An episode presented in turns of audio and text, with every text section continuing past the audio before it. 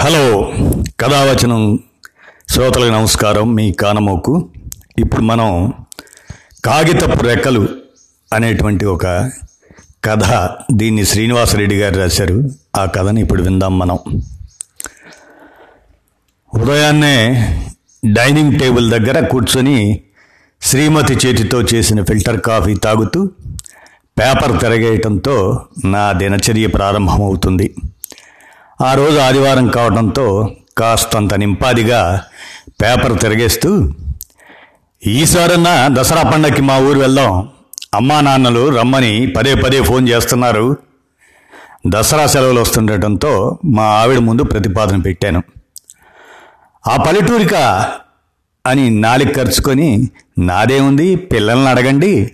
వాళ్ళు ఎక్కడికి వెళ్దామంటే అక్కడికి వస్తాను వంటింట్లో నుంచే ప్రతిపాదనను పిల్లల కోర్టులోకి తోసింది శ్రీమతి. వాళ్ళని అడిగేదేంటి చిన్నపిల్లలు మనం ఎక్కడికి వెళ్తే అక్కడికి వస్తారు. మళ్ళీ బంతిని నా కోర్టులోకి లాగటానికి ప్రయత్నించాను. వాళ్ళు చిన్నపిల్లలేమిటి ఒకళ్ళు ఇంటరు మరొకరు టెన్త్ చదువుతుంటే టిఫిన్ టేబుల్ మీద పెడుతూ నేను మర్చిపోయాననేమోనని గుర్తు చేసింది. నిజమే పిల్లలు పెద్ద అవుతున్నారు. వాళ్ళ అభిప్రాయం కూడా తీసుకోవటంలో ఏం తప్పు లేదు. కానీ వాళ్ళని అడిగితే జవాబు ఏం వస్తుందో నాకు తెలియంది కాదు. అందుకనే శ్రీమతితో ఇంతసేపు మాట్లాడింది. కానీ తను మాత్రం పిల్లల మాటే తన మాట అని తెలివిగా తన అయిష్టాన్ని బయట పెట్టకుండా తప్పించుకుంది ఈలోపే పిల్లలిద్దరూ డైనింగ్ టేబుల్ దగ్గరికి వచ్చారు టిఫిన్ చేయటానికి. గుడ్ మార్నింగ్ డాడీ పలకరించారు ఇద్దరు. ఎరా దసరా సెలవులు వస్తున్నాయి కదా? ఏమిటి మీ ప్లాన్స్? వాళ్ళ ఆలోచన ఎలా ఉందో తెలుసుకుందామని ఓ రాయి వేశాను. చిన్నోడు ఏమీ మాట్లాడలేదు కానీ పెద్దోడు మాత్రం ఏమో నాన్న సెలవులు ఉండవేమో నీట్ క్లాసులు ఉంటాయేమో అనుమానంగా చెప్పాడు. నాన్నగారు నాయనమ్మ వాళ్ళ ఊరు వెళ్దాం అంటున్నారు సెలవులకి. అసలు విషయం చెప్పింది శ్రీమతి వాళ్ళతో ఆ పల్లెటూరిక మేం రాం అన్నారిద్దరు ముక్తకంఠంతో నేను అనుకున్నదే జరిగింది. నేనే జవాబు ఆశించాను అదే వచ్చింది వాళ్ళ నోటి నుంచి. పోనీ అమ్మమ్మ వాళ్ళ ఊరు వెళ్దామా? తనకు కావలసిన జవాబు కోసం మళ్ళీ అడిగింది వాళ్ళని శ్రీమతి. వెళ్దాం వెళ్దాం అన్నారిద్దరు మళ్ళీ ఒకే స్వరంతో. ఇప్పుడే కదరా నీకు నీట్ క్లాసులు ఉన్నాయన్నావు అమ్మమ్మ ఊరు అనగానే క్లాసులు పోయాయా? కాస్తంత కోపంగా నిలదీశా. అమ్మమ్మ వాళ్ళ ఊరంటే సిటీ అక్కడ ఆన్లైన్లో కూడా క్లాసులు వినొచ్చు. తెలివిగా జవాబు ఇచ్చాడు పెద్దోడు. ఈ ఒక్కసారికి నాయనమ్మ వాళ్ళ ఊరు వెళ్దాం నాయనమ్మ తాతయ్య మిమ్మల్ని చూడాలని కలవరిస్తున్నారు. వాళ్ళని కన్విన్స్ చేయాలని చూశాను. ఎందుకండి? వాళ్ళకి ఇష్టం లేనప్పుడు వాళ్ళని బలవంతం చేస్తారు. ఏముంది ఆ పల్లెటూళ్ళలో కరెంటు కూడా సరిగా ఉండదు. పైపెచ్చు మీ నాన్నగారు అన్ని రూల్స్ పెడతారు. నా నోరు మూయించే ప్రయత్నం చేసింది. అవును అమ్మ చెప్పింది నిజం. అమ్మమ్మ వాళ్ళ ఊరు వెళ్తే తాతగారే దగ్గరుండి సినిమాలకు షికార్లకు తిప్పుతారు. వాళ్ళ ఇష్టాన్ని బయట పెట్టారు. చూసారా పిల్లలకు కూడా ఇష్టం లేదు. ఏ రోజన్నా మీ నాన్నగారు చిన్నపిల్లలని వాళ్ళ అచ్చటా ముచ్చట చూశారా? కనీసం పిల్లలకు పండక్కి బట్టలు కూడా కొనరు. వాళ్ళ మీద వీళ్ళకి ఎందుకుంటుంది ప్రేమ? పిల్లల ఇష్టానికి కారణం కనిపెట్టింది మా ఆవిడ. శ్రీమతి మాటల్లో కూడా కొంత నిజం లేకపోలేదు. నాన్నగారు హెడ్ మాస్టర్గా చేసి రిటైర్ అయిన తర్వాత మా దగ్గరికి రమ్మన్నా రాకుండా ఆ పల్లెటూళ్ళలోనే సెటిల్ అయిపోయారు. పెళ్ళైన కొత్తల్లో మేమే ఏడాదికి ఒకటి రెండు సార్లు వెళ్ళి చూసొస్తూ ఉండేవాళ్ళం. కానీ పిల్లలు పెరిగే కొద్దీ అక్కడికి వెళ్ళడమే తగ్గించేసాం ఎప్పుడైనా సెలవులు వస్తే పిల్లలు వాళ్ళ అమ్మమ్మ వాళ్ళ ఊరు వెళ్ళడానికి ఇష్టపడుతున్నారు. దానికి కారణం కూడా లేకపోలేదు. వాళ్ళు ఉండేది సిటీలో. సిటీలో సినిమాలకి షికార్లకు కొదవలేదు పైపెచ్చు మామగారు పిల్లలు ఎంత అడిగితే అంత ఏది అడిగితే అది కొనిస్తారు. అందుకనే వాళ్ళ ఊరు వెళ్ళడానికి పిల్లలు ఇష్టపడతారు. నాన్నగారు మొదటి నుంచి మమ్మల్ని ఆడంబరాలకు దూరంగా పెంచారు. ఎప్పుడూ విలువల గురించే చెప్పేవారు. ఆయనకొచ్చే కొద్ది జీతంతోనే అప్పులు చేయకుండా నన్ను చదివించారు. అదే విషయం పిల్లలకు చెప్పేవాళ్ళు. వాళ్ళ చేతికి ఏ రోజు డబ్బిచ్చేవాళ్ళు కాదు. పైపెచ్చు. ఆ పల్లెటూళ్ళలో సినిమాలు షికార్లు ఉండవు. అందుకనే పిల్లలు నాన్నగారి దగ్గర కంటే చాలు. ఏదో వంక చెప్పి తప్పించుకుంటూ ఉంటారు. అయినా మీ నాన్నగారికి వస్తున్న పెన్షన్ మొత్తం ఏం చేస్తున్నారండి? పిల్లికి వెచ్చం కూడా పెట్టరు. నా ఆలోచనలకు అడ్డు తగులుతూ అడిగింది శ్రీమతి. ఒక్కోసారి శ్రీమతి మాటలు కూడా నిజమేననిపిస్తాయి. ఉన్నది ఇద్దరే. ఆ పల్లెటూళ్ళలో ఖర్చులు కూడా పెద్దగా ఏమీ ఉండవు. బంధువులు కూడా పెద్దగా వచ్చేది లేదు. పోనీ పెట్టుపోతల్లో డబ్బంతా ఖర్చు అవుతుంది అనుకోవటానికి ఎప్పటికప్పుడు అడుగుదాం అనుకుంటాను. కానీ అడిగే ధైర్యం లేక మానుకుంటాను. ఎందుకంటే నాన్నగారంటే అందరికీ అదో రకం భయం. ఆయన వ్యక్తిత్వం వల్ల కావచ్చు ఏమో. ఆయన ముందు మాట్లాడాలంటేనే అందరికీ అదో రకం వణుకు. మా నాన్నగారు చూడండి పైసా దాచుకోరు. ఒక్క కూతుర్నని చిన్నతనం నుంచి ఏది కావాలంటే అది అడగక ముందే కొనిచ్చేవాళ్ళు. ఇప్పుడు మన పిల్లలకి కూడా ఏది కావాలంటే అది కొనిపెడతారు. మొన్న ఉగాదికి ఇద్దరికి సెల్ ఫోన్స్ కొనిచ్చారు. దసరాకి పెద్దోడికి మోటార్ సైకిల్ కొంటా అంటున్నారట అమ్మ చెప్పింది. గర్వంగా తనని తన పిల్లల్ని తన తల్లిదండ్రులు ఎలా చూసుకుంటున్నారో పిల్లల ముందు గొప్పగా చెప్పింది.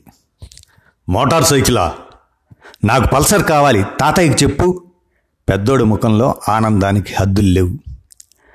అయినా వాడి వయసంతా? ఇప్పుడు వాడికి మోటార్ సైకిల్ అవసరమా? సున్నితంగా మందలించా. మీరు కొనరు ఇంకొకరిని కొననివ్వరు. మీకు మీ నాన్న బుద్ధులే వచ్చాయి.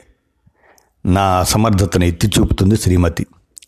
బ్యాంకులో క్లర్క్గా చేసే నాకు సిటీలో పేరున్న స్కూల్స్లో పిల్లలిద్దరినీ చదివించటమే గొప్ప. ఏ అప్పులు చేయకుండా ఇక పిల్లలకు బళ్ళు భార్యకు నగలు అంటే అప్పో సప్పో చేయాలి. చాలాసార్లు బ్యాంకులో లోన్ పెట్టమని శ్రీమతి సతాయించింది. కానీ అప్పు చేయటం నా పాలసీకే విరుద్ధం. అందుకని సున్నితంగా ఎప్పుడు ఆ ప్రస్తావన వచ్చినా తిరస్కరించేవాణ్ణి. అది ఆవిడ కోపానికి కారణం.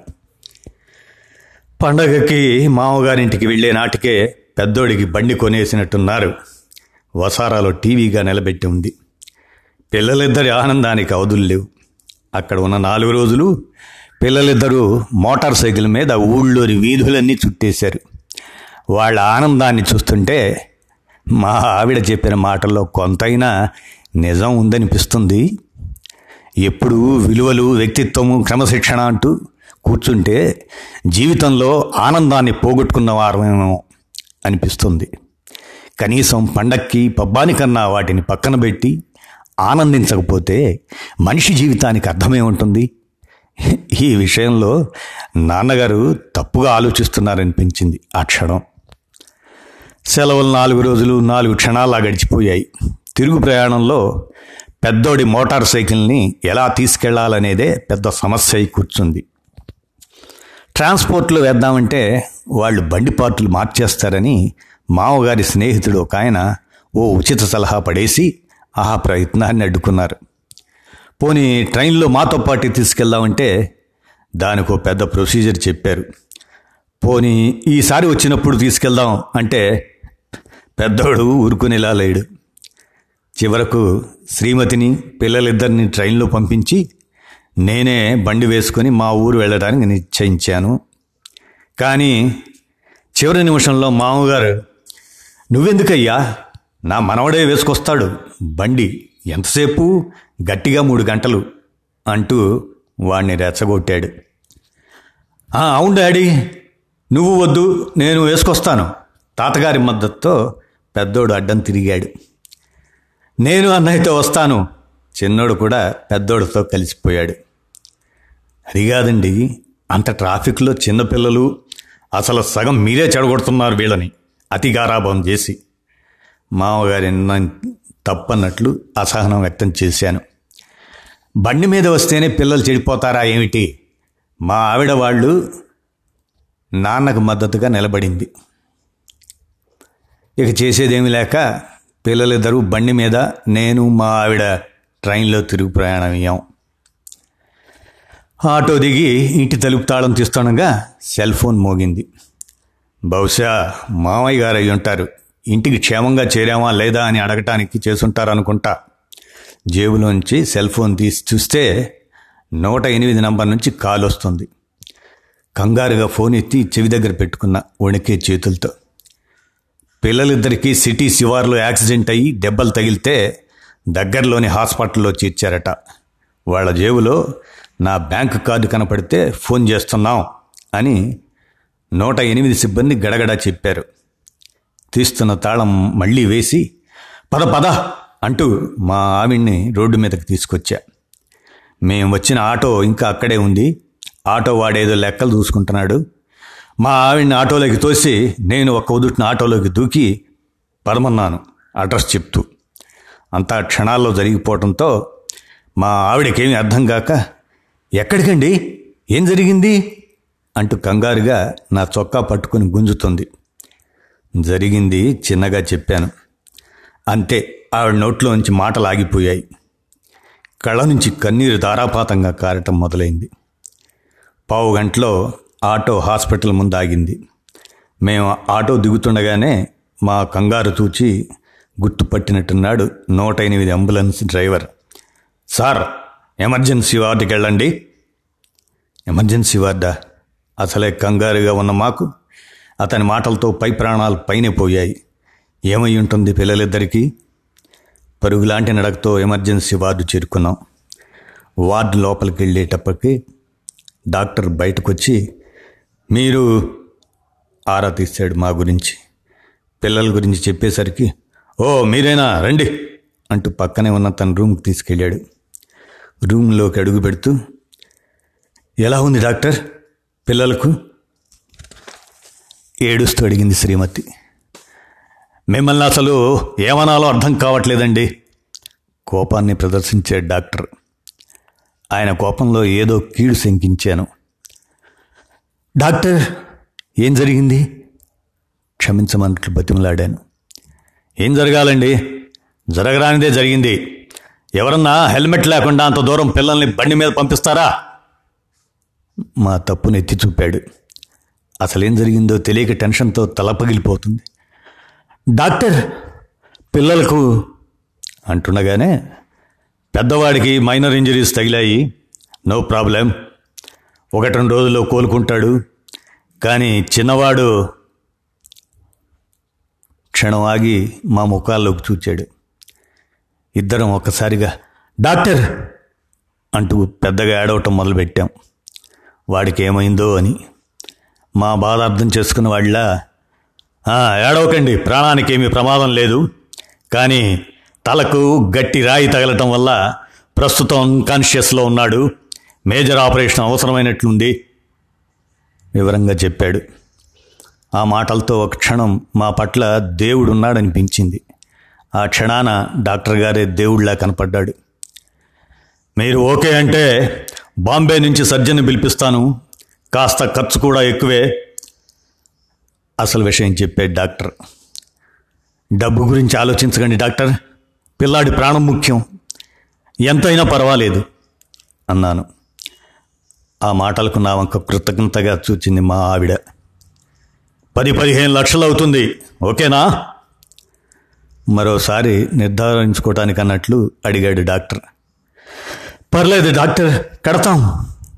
ఈసారి మా ఆవిడ డాక్టర్కు భరోసా ఇచ్చింది. సరే అయితే రేపే ఆపరేషన్కి ఏర్పాట్లు చేస్తాను. మీరు డబ్బు చూసుకోండి.